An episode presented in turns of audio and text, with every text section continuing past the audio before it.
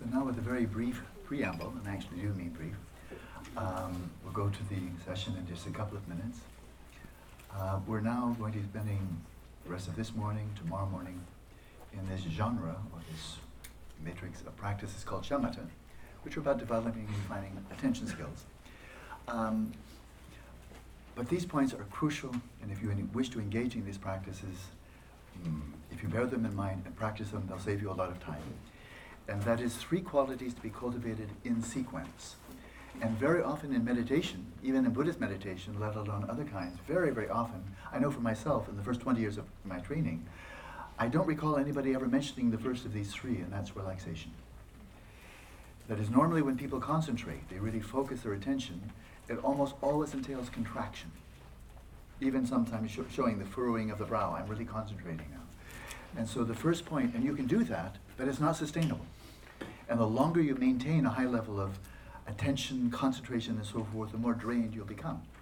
So it's not sustainable. And sustainability is one of the most important words in the English language right now, not only for the external, but for the internal. Sustainable well being, only in eudaimonia, not in hedonia. So the first emphasis will be on relaxation.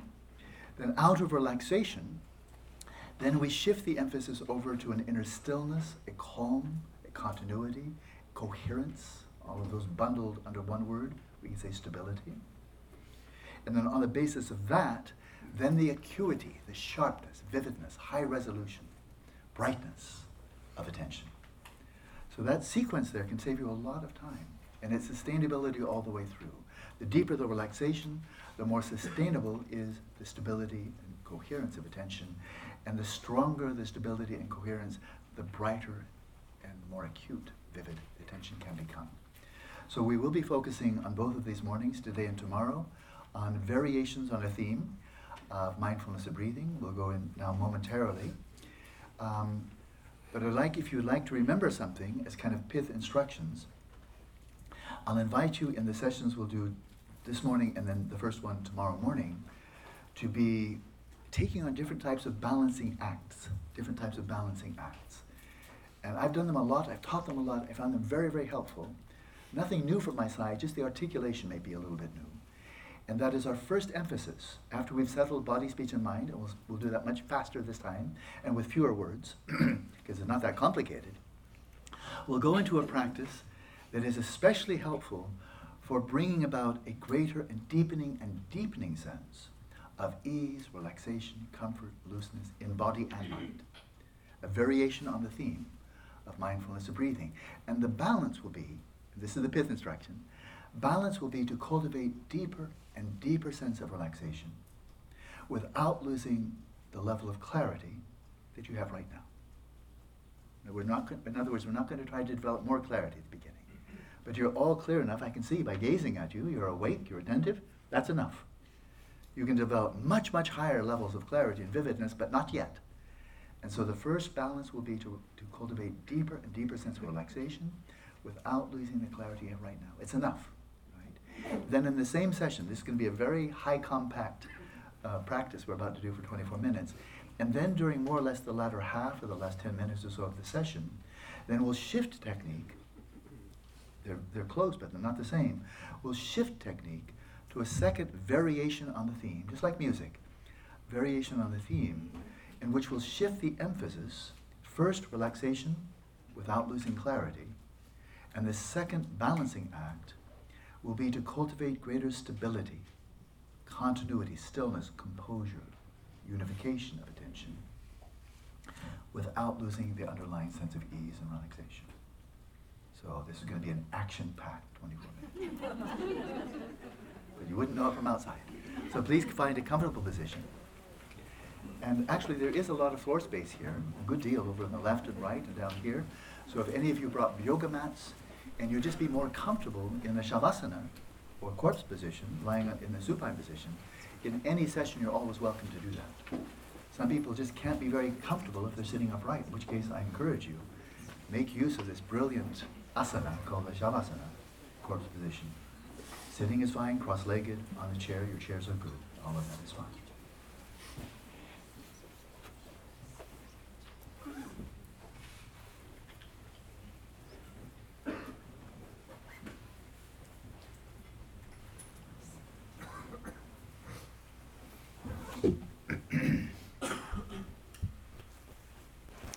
This will be a 24 minute session. I didn't make up that duration, it goes back about a thousand years. And the idea, the, the reason for that duration, nothing magical about it, but the idea is it's long enough to really get into the flow of the practice and not so long that you start getting fidgety, restless, and you know, agitated. So we'll see.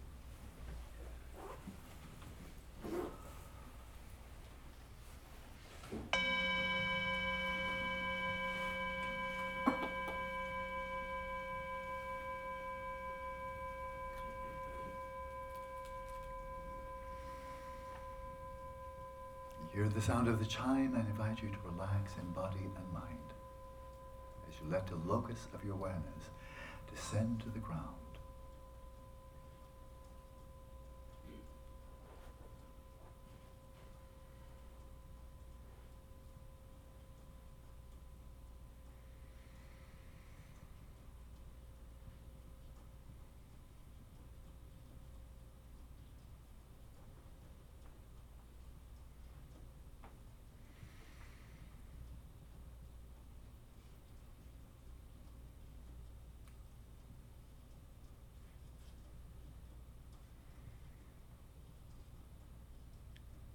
Like a fragrance filling a room, let your awareness fill the entire somatic space. With no need to visualize the body or think about it. Be utterly present about this entire tactile field.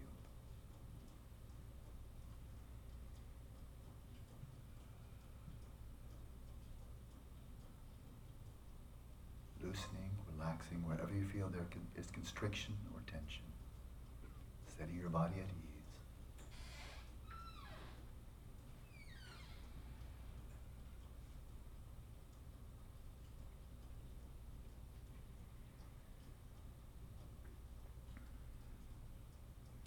body be still and vigilant.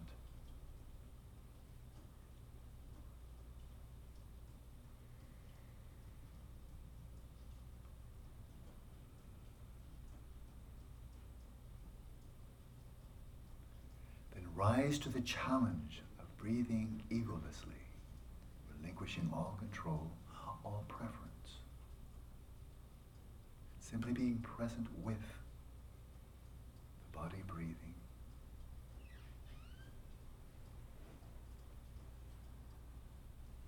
Releasing the breath fully with every exhalation, relaxing the body, releasing thoughts.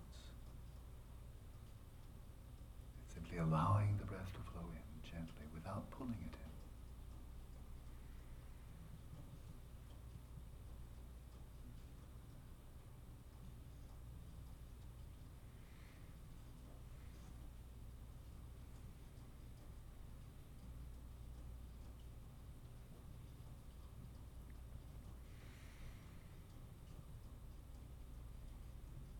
Then as an act of will, setting your mind at ease is not to say that your concerns, your plans, hopes, and fears are unimportant. I'm not saying that at all. But just now take a miniature Sabbath, just a time to release all of that. And come utterly to rest, carefree, loose, and relaxed content to rest in the immediacy of the present moment without conceptual elaborations, without cloaking your awareness in words or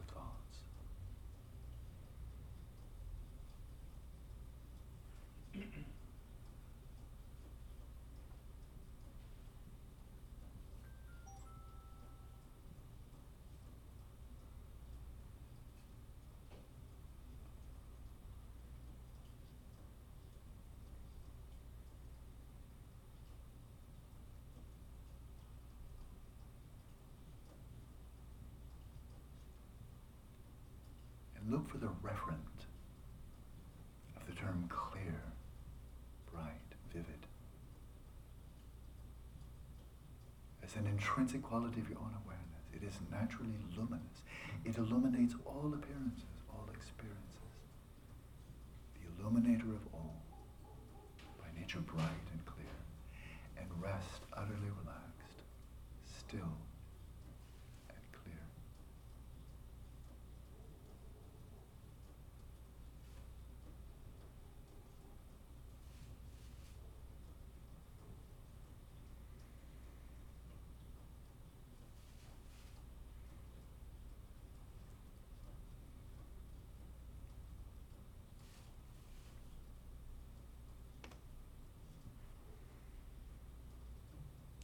Continue to rest awareness right where it is. Awareness resting in its own place, holding its own ground, not being drawn away by thoughts and memories. Content to stay home.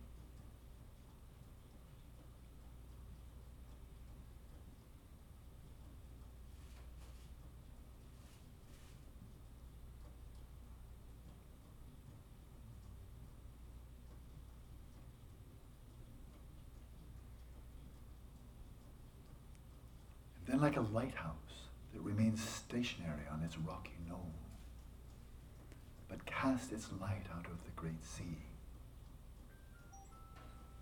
Rest your awareness right where it is, like the lighthouse, and cast the light of your awareness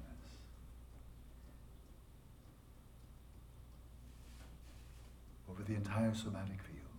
Let your awareness illuminate, make manifest the sensations arising throughout the entire tactile field.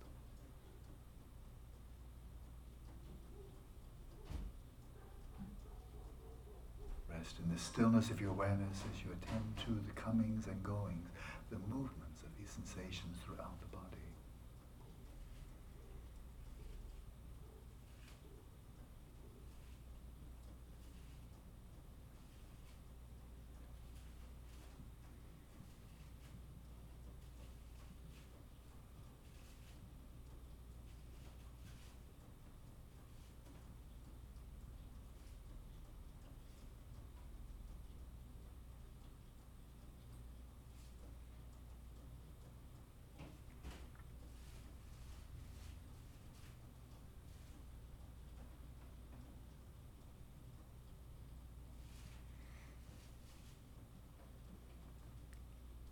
this diversity, this range of tactile sensations arising throughout this field, I invite you now to selectively focus on those sensations throughout the body, those fluctuations, those ripples in the field of his somatic field that correspond to the in and out flow of the breath. In other words, experience your whole body breathing by way of the bare tactile sensations corresponding to this rhythm.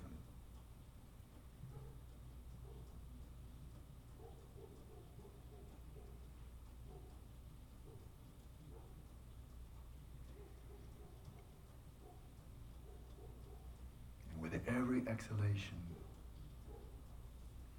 see if you can continue to melt, to loosen up, to relax in body and mind. Every exhalation, release any tightness in the body and mind.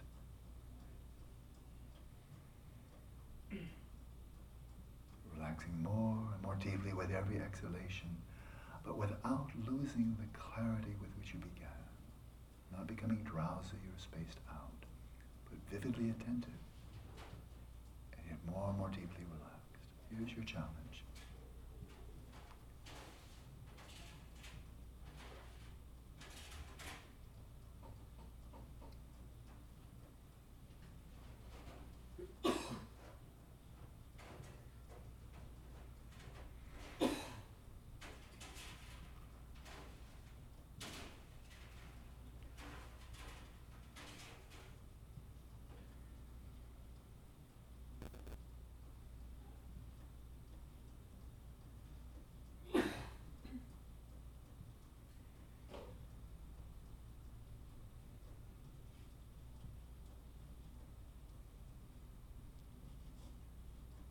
And if you'd like to introduce a gentle oscillation to help more and more finely balance and tune your attention. As the breath gently, effortlessly flows in, you experience these sensations throughout the body correlated with this inhalation. And as the breath flows in, arouse, focus, attend closely these sensations throughout the body, correlated with the inhalation. Really focus.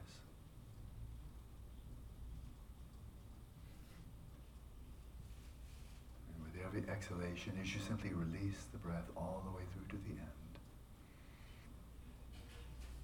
Relax more and more deeply with each out breath.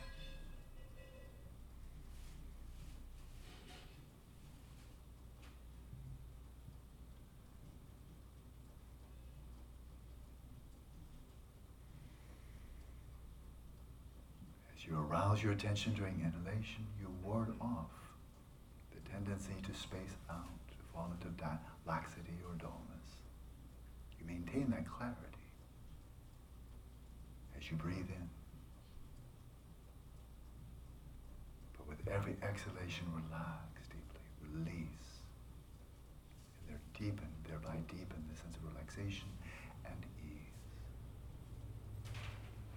Arouse and relax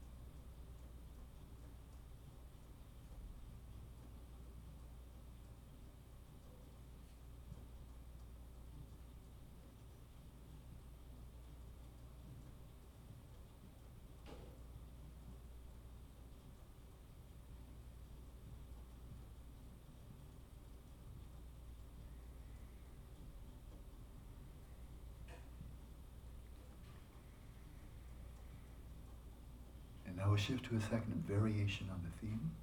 And this will this method is specifically helpful for enhancing the stability, the continuity, the coherence, the inner calm. And the balance, of course, is to increase stability without sacrificing the sense of ease and relaxation. In this method, we somewhat narrow the focus of our attention direct it down, downwards. If you feel you're up in your head, we focus now on the rise and fall of the abdomen with each in and out breath. We're not visualizing the belly, we're not thinking about it.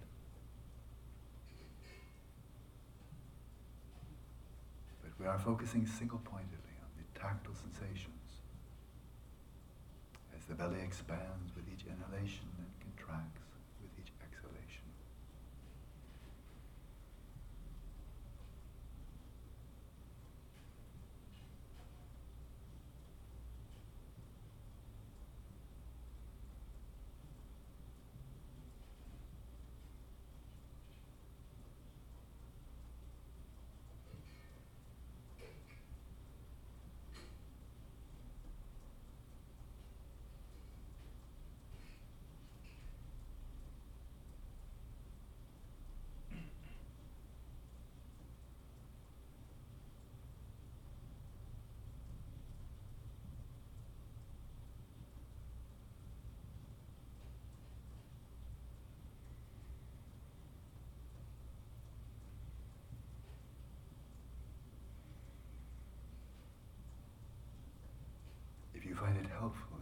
Oscillation again. As you breathe in, really focusing clearly.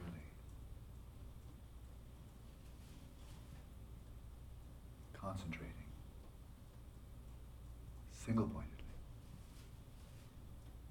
And these sensations of the belly as it expands. And then as you breathe out, again relax deeply.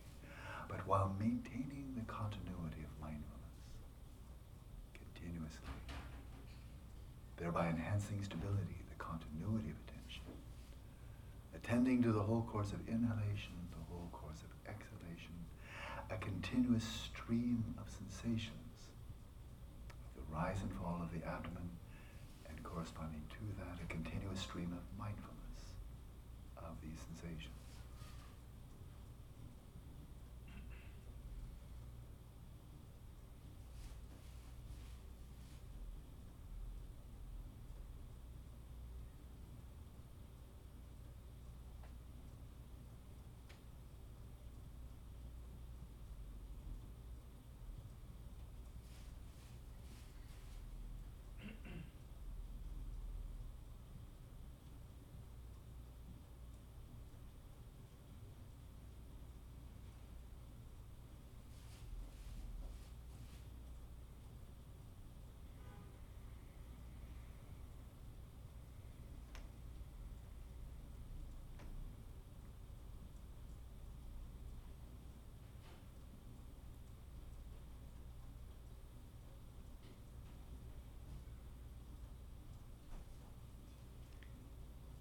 Develop and refine our attention skills, we need to utilize and refine two faculties of the mind. The first of these is mindfulness. But mindfulness, as defined in Buddhism, is that faculty of mind by which we are able to bear in mind whatever we're attending to, without distraction and without forgetfulness. So here we are bearing in mind as continuously as we can sensations of the rise and fall of the abdomen, maintaining a con- continuous flow of deliberate attention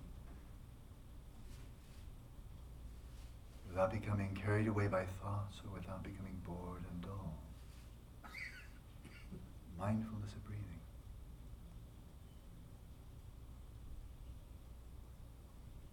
But we couple with this faculty of mindfulness another faculty that I'll translate as introspection, our ability in this case to monitor the flow of mindfulness and to recognize quickly when our attention is strayed carried away by some, by some distracting thought or other stimulus. We'll call that excitation. We've wandered away or been carried. Or we may also just fall into boredom and dullness It is the function of introspection is quality control. To recognize when we deviate from this continuous flow of mindfulness that is steady and clear. Monitor the flow.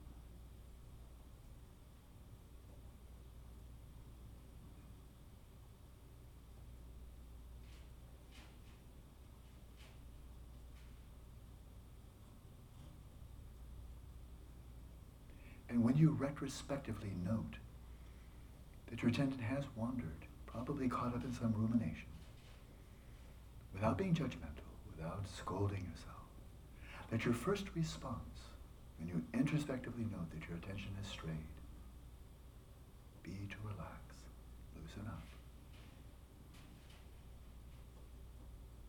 Release whatever captivated your attention. into the present moment, focusing once again on the sensations of the breath. Relax, release and return. Again and again, like trimming the sails of your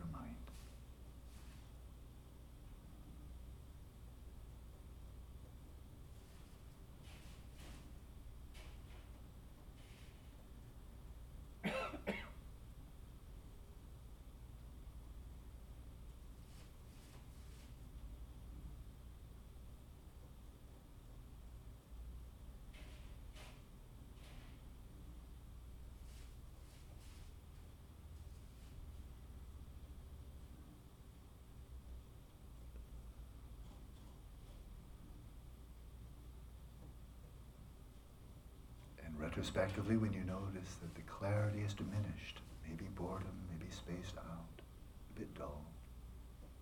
Easy to do when you're not receiving stimulation and arousal. But when you see clarity is diminished, then refresh your interest in the practice. Start all over again. Reboot.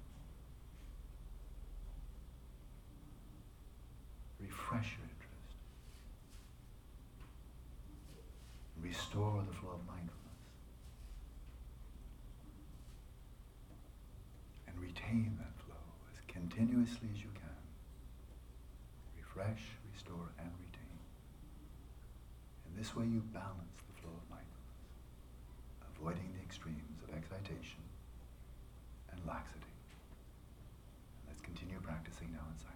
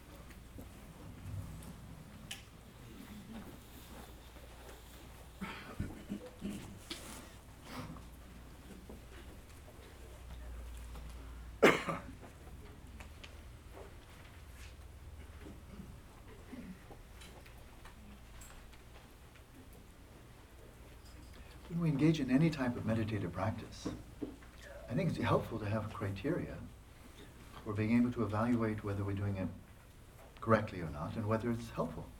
It shouldn't be a mystery. It shouldn't be just based on somebody else's authority. And happily, for this whole range of practices of shamatha, we will be exploring four variations on one theme of mindfulness of breathing. The criteria are very straightforward, transparent. So you will know if not, if you don't know within two days, and I think you will, but certainly within a week, if you continue practicing, I think a week is enough to tell is this practice helpful to you or not? And then specifically in what ways? And in these ways, both on the cushion, but ever in way far more importantly, those many hours when you're not on the cushion. And that's probably the vast majority of the day. Overall, especially on the cushion, but then even more especially when off the cushion, do you experience a greater sense of ease, of relaxation of your, in your body and in your mind? Are you more present, more still? Is there this kind of inner stillness there, a poise? And is there clarity? And in that sequence, so you'd be looking, first of all, like as in mindfulness-based stress reduction, the first criterion is, are you re- reducing your stress, which should mean greater sense of ease and relaxation. It's good, good place to start.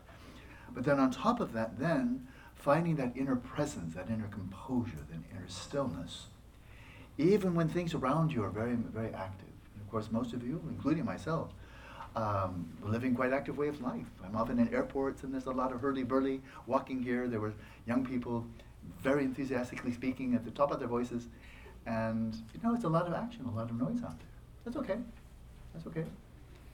But my mind doesn't have to be noisy because my environment's noisy. If the environment is agitated or maybe very toxic and turbulent, my mind doesn't have to be toxic, to- turbulent or toxic. So having that sense of ease and the inner stillness on the basis of that, that stillness, that composure, that attentiveness, and then the icing on the cake, so to speak, is the clarity. So you see in that sequence, first of all, a deepening sense of ease, and then that inner composure or stillness, and then vividness. Those are the criteria that your practice is working well. So we see a couple of sources here. I'm not going to read them, but these are two of the greatest masters, one from the Theravada Buddhist tradition on page two, right at the top, Buddhaghosa. Uh, you can read it, so I won't. And Asanga was a contemporary of his for the Mahayana tradition.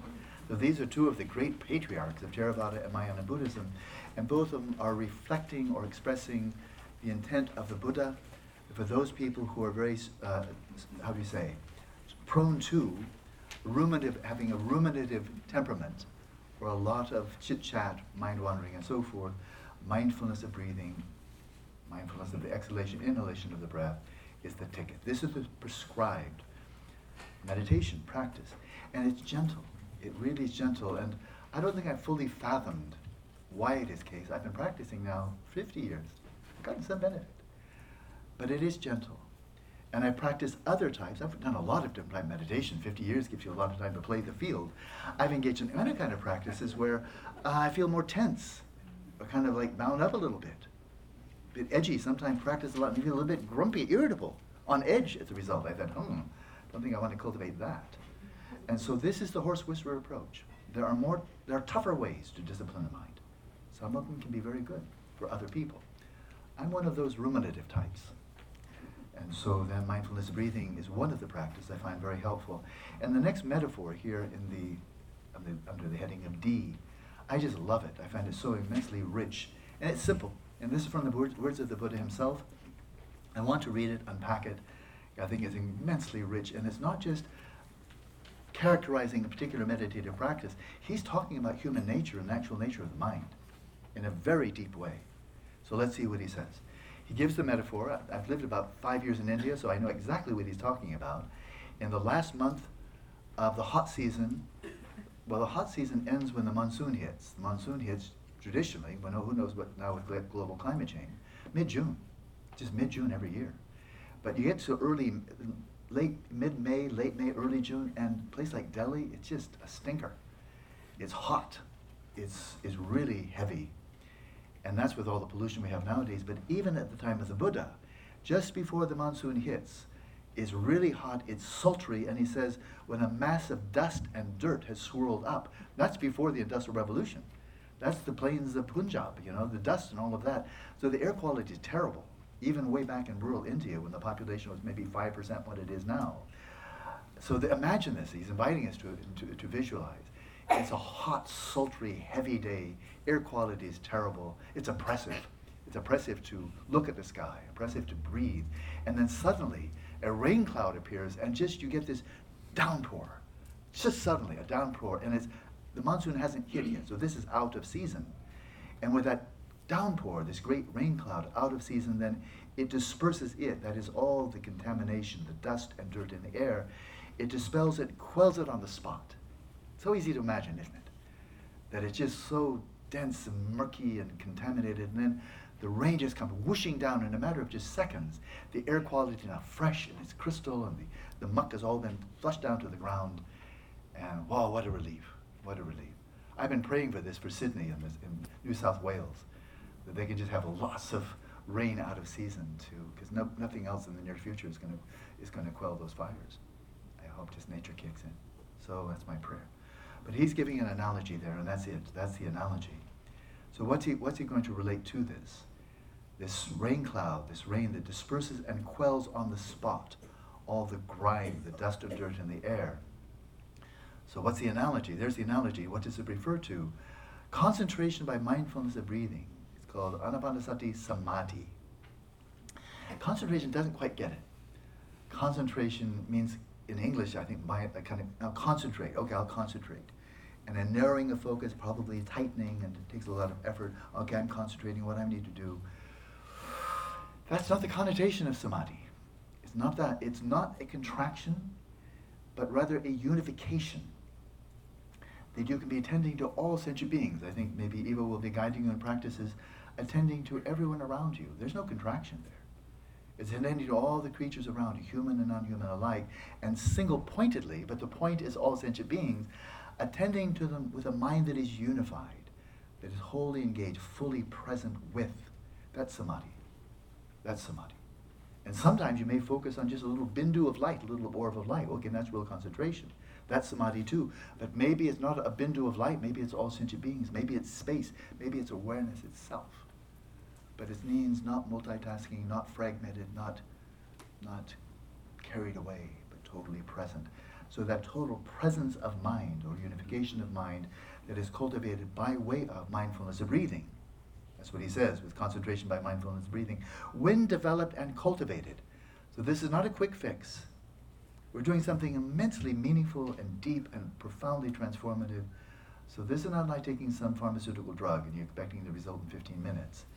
This is something to develop and cultivate, not to pursue. And so when you are developing and cultivating this constantly, this samadhi by way of mindfulness of breathing, then what can you anticipate? He's gonna, this is a spoiler alert. And that is when you're practicing, what can you anticipate? What's likely to come out of this? Because none of us are going to do this practice for no reason at all because we just don't know anything else to do. We have all kinds of other things to do.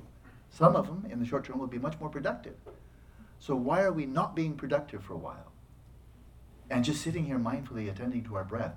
We have better have a good reason because other people would say, don't just sit there, do something. That's what I was told when I was a kid. Do something. Good old Protestant ethic. And so, but if you do develop and cultivate, you see the value you start immersing yourself in the practice, you develop it, cultivate it, then what can you anticipate? What's this for? What are the benefits you can anticipate? And he said, and it has three things here, and these are packed with meaning. They're simple words. What is the quality of your awareness, quality of body, mind, when you develop and cultivate this type of mindfulness? It is peaceful. That's predictable. Because you're not getting caught up in rumination and hope and fear and emotions and anxieties you're calming the mind, calming the breath, calming the body. And the experience, the first one that says, yes, you're right on the right track. It's like traveling from here to Seattle and saying, oh, yes, mm, Redding, you're on the right track. Right, you didn't say Las Vegas? No? Redding, good. You're heading towards Seattle. You're, you're on the right track if you experience a sense of serenity, of tranquility, of peacefulness, peace of mind, but also this kind of balance in the body. And that's the first indicator. You're on the right track. You're on the right track. But that doesn't stop there. That one was predictable. But the next two, I think, can come as surprises, which I'm going to take away from you right now. Spoiler alert. He gives a simple adjective, which obviously is open to interpretation, but the word is sublime. It's a strong word. Strong word in Pali and Sanskrit, Tibetan, and so forth. It's a strong word, but he, he means everything he said. You're doing something so simple It's simply doing the practice we just did. Those are two classic techniques. And you're simply attending to the, the inflow and the outflow, outflow of the mind in that way, of the breath in that way. And then something sublime arises. Sat, sat, sublime, as in sat sukha, sublime well-being. And so what I'm about to say is an interpretation, but I'm actually very confident that it's on the right track. Sublime can be interpreted in any way. But I believe what he means is when he says sublime, he's referring to a sense that's more than just peaceful, but a sense of well being. Well being as opposed to feeling ill. Do you feel well or do you feel ill? A sense of well being, especially in the mind, but it can also on the energetic level, the nervous system, how your body feels, a sense of wellness in the body because of the balance. You may be injured, you may have problems of the body, challenges of the body, but in the midst of them, feeling a sense of wellness, and then especially in the mind. This is, after all, above all, a mind training. A sense of wellness that is a symptom, a sense of well being that is a symptom of your mind coming to a finer and finer state of balance. A point that I, I quite clearly remember Tsongkhapa, great 15th century Tibetan master, saying. It struck me so profoundly true, I probably read it 40, 45 years ago. And that is insofar as your mind is under the domination of mental afflictions delusion, craven hostility, pride, arrogance, jealousy, but the mind is afflicted. Insofar as the mind is afflicted, dominated by, afflicted by these toxins of the mind, then when you're simply resting with no stimulation, nothing to amuse you, entertain you, get your mind off, just, just sitting there on your chair, you know, for 15 minutes or what have you, when you're sitting there with no stimulation at all coming from outside, but the stimulation is all coming from the inside, and your mind is strongly dominated by such afflictions, you'll experience unhappiness. The, the stronger they are, the more unhappy you'll be with no help from outside at all. This is why I say with sympathy and no sarcasm or condescension, why did that one guy that I mentioned last night hit the, elect- the socket 180 times in 15 minutes? Because that was more pleasant than what his mind was dishing up. It would got his mind off. That, well, that got my mind off. That got my mind off. It can be unbearable to be sitting in a room by yourself with no stimulation. It's called solitary confinement. It's severe punishment in prison. And most people get to prison not because they had such wholesome minds but probably strong mental afflictions manifesting in behavior, we have to incarcerate them to protect the rest of society from them. But then they are there, right with that which got them into trouble in the first place. And it's torture. It's torture, self inflicted. Whereas, of course, the contrary is true, and that's what this practice is about. The more the, the turbulence of mental afflictions, of ego, of anger, resentment, greed, etc., etc., the more the turbulence of the mind of these afflictions is calm and the mind becomes balanced, the symptom of a balanced mind, when you're not entertaining it, arousing it, stimulating it, you're just sitting there quietly, is a sense of well being. And that's sustainable. It's not some magic that comes out of a very clever or sophisticated technique, because there's just nothing clever or sophisticated about attending to the breath. It's not coming from the technique any more than if you go to a therapist and get very wise counseling, that the benefit you re- receive is coming from the therapist. The therapist help, is helping you enable your mind to heal. And that can be priceless. A very wise and compassionate therapist can offer you just a, a fabulous service. And that which heals, of course, is your own mind. And that which is heals here is not really the technique, but it's allowing the mind to balance and sort itself out and the experience that yogi, this is one person, but one person followed by 100 generations of practitioners within the Buddhist tradition, finding, yeah, he was right. I was sitting there, and it's just such a sense of well being arose that I find when the session comes to an end, okay, I have other things to do, but when I have a moment, I want to come back. You prefer to come back. It's not stimulating, it's not hedonic, it's eudaimonic and eudaimonic is sustainable. But he's not, he's not finished yet. He goes, this kind of crescendo here. It's peaceful. It's sublime. It's an ambrosial dwelling. That's really over the top.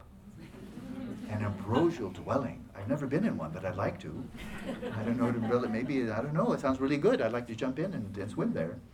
But he speak, now he's using really extraordinary terminology. And, and with the background that I have, I think I know what he's referring to. It's a metaphor, of course, but what's he referring to?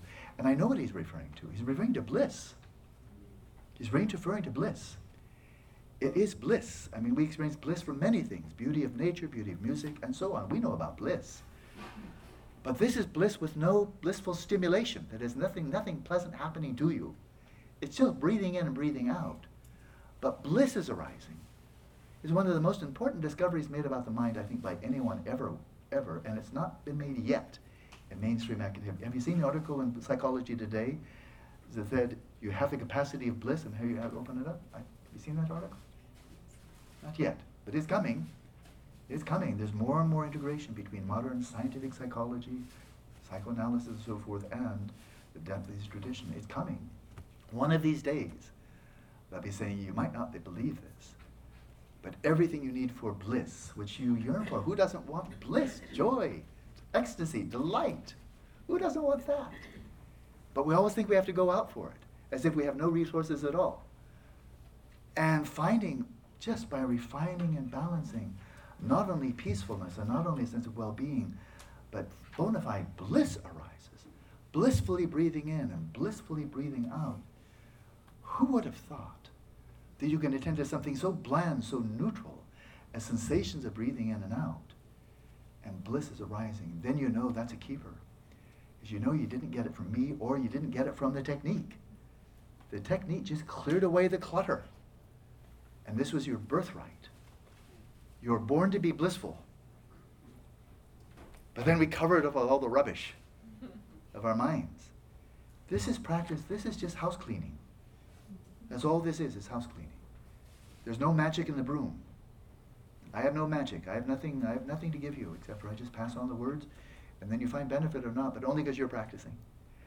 But it's blissful. And it's true.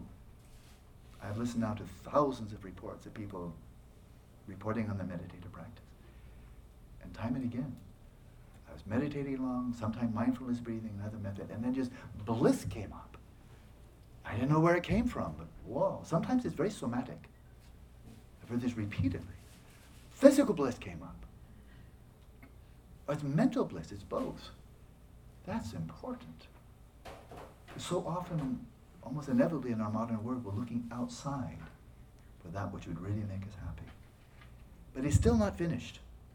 There's still more. And this final one may be finally the most significant. That through this simple practice, developing that coherence of your awareness by mindfulness of breathing, this dispels, disperses, and quells on the spot unwholesome states whenever they arise. Unwholesome states are simply those impulses in the mind that undermine our sense of well being, that made the mind edgy, imbalanced, agitated, distraught, miserable, fearful, angry, and so forth. And so these impulses are not going to go away. There's no magic bullet here. There's no silver bullet. Just make all your problems go away.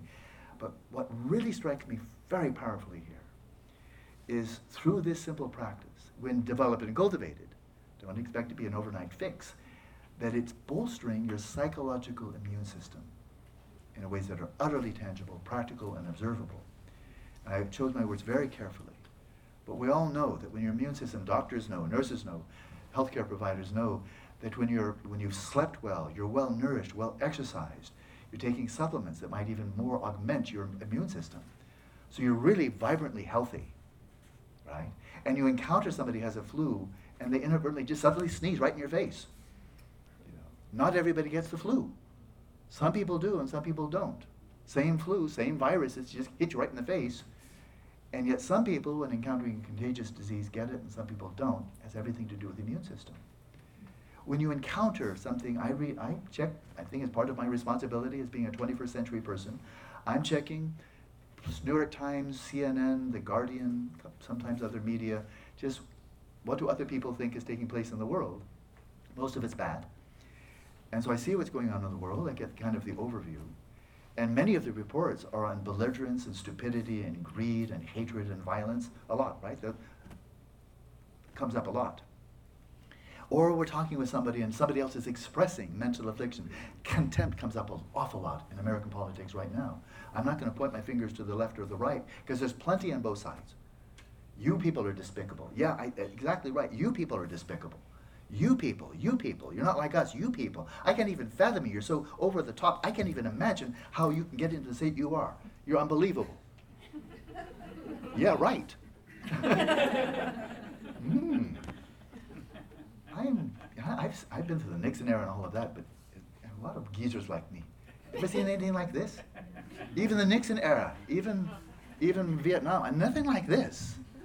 And so, man, there's a bounty of contempt going around. And contempt for contemptible behavior, which in a way is appropriate, but then turning that to people, not so appropriate. So these are contagious.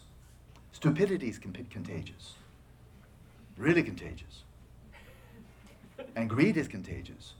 These are the, the most contagious afflictions that we have.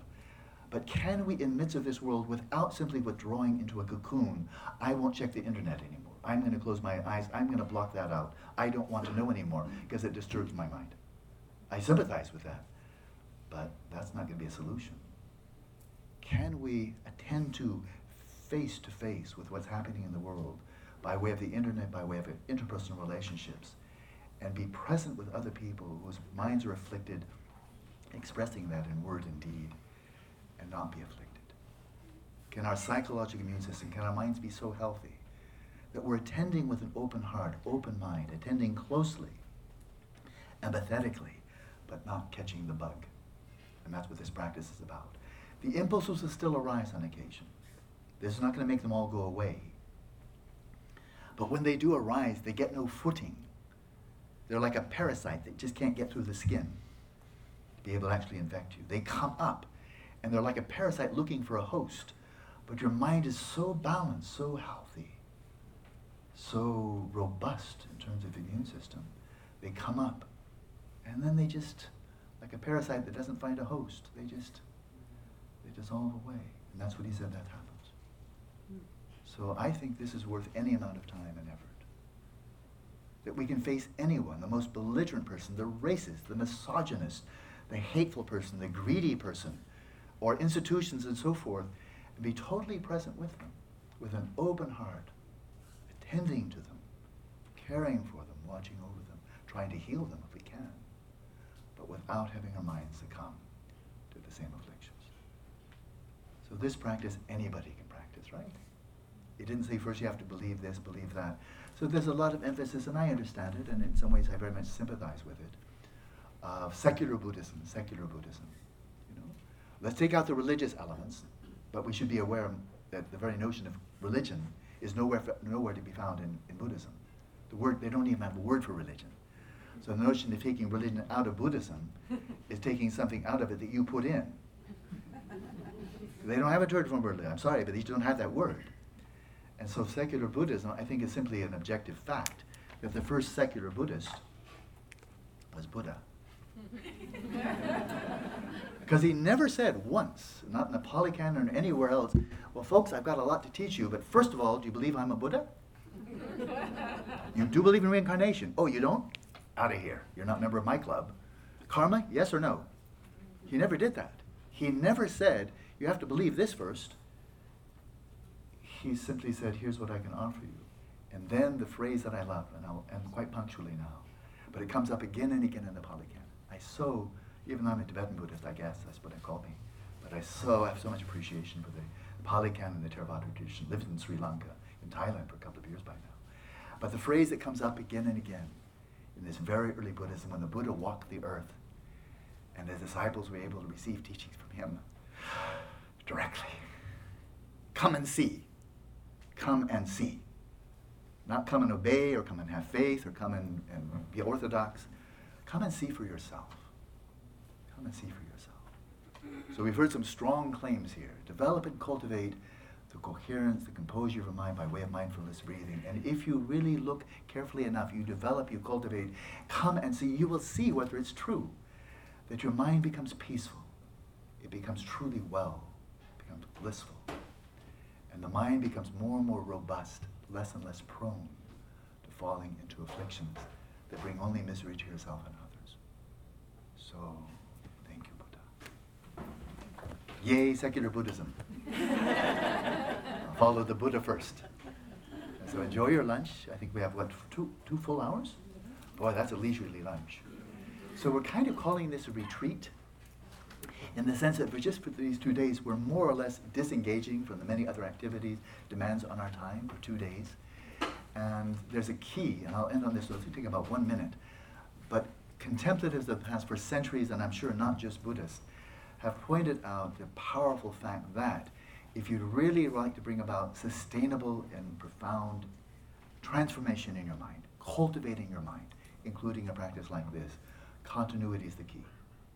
It's not bursts of enthusiasm. Oh, the last weekend I really got into it, but then I got really distracted. Then I had no time for Dharma. But I'm sure there's going to be a little bit of opening week after next. I'll get to it then. That notion that Dharma is something to put on and off like a raincoat. You know, you'll never get any continuity there. Deep transformation won't take place. So we're about to have two hours, two full hours. How many seconds is that? Lots. How many times will you breathe in two hours? Will you notice? And so I know for myself, I'll be spending the great majority of the next two hours in silence and practicing. I want to really be very attentive when Eva's, I have no idea what she's going to say. I mean, some idea, but I'm, I'm very interested to see what will she share with us. I want to my, bring my best to this. And I'll do that if I'm bringing an already rather balanced mind. So I have the freedom not to talk much. I'll receive my meal and then let's go into meditation. But as much as you can, to maintain continuity of your mindfulness, that mindful presence, you'll still breathe. Please do continue breathing for the next two hours. and every breath is an invitation. It's like a dance partner coming and saying, Would you like to dance? Would you like to dance? Would you like to attend to me? Or are you too busy with other things, like rumination? And so the more continuity during the break, I'm totally confident, the more benefit you'll derive from the next session. So the more continuity, the more transformation. So enjoy the break, and I'll see you in two hours, and I'll be sitting over there.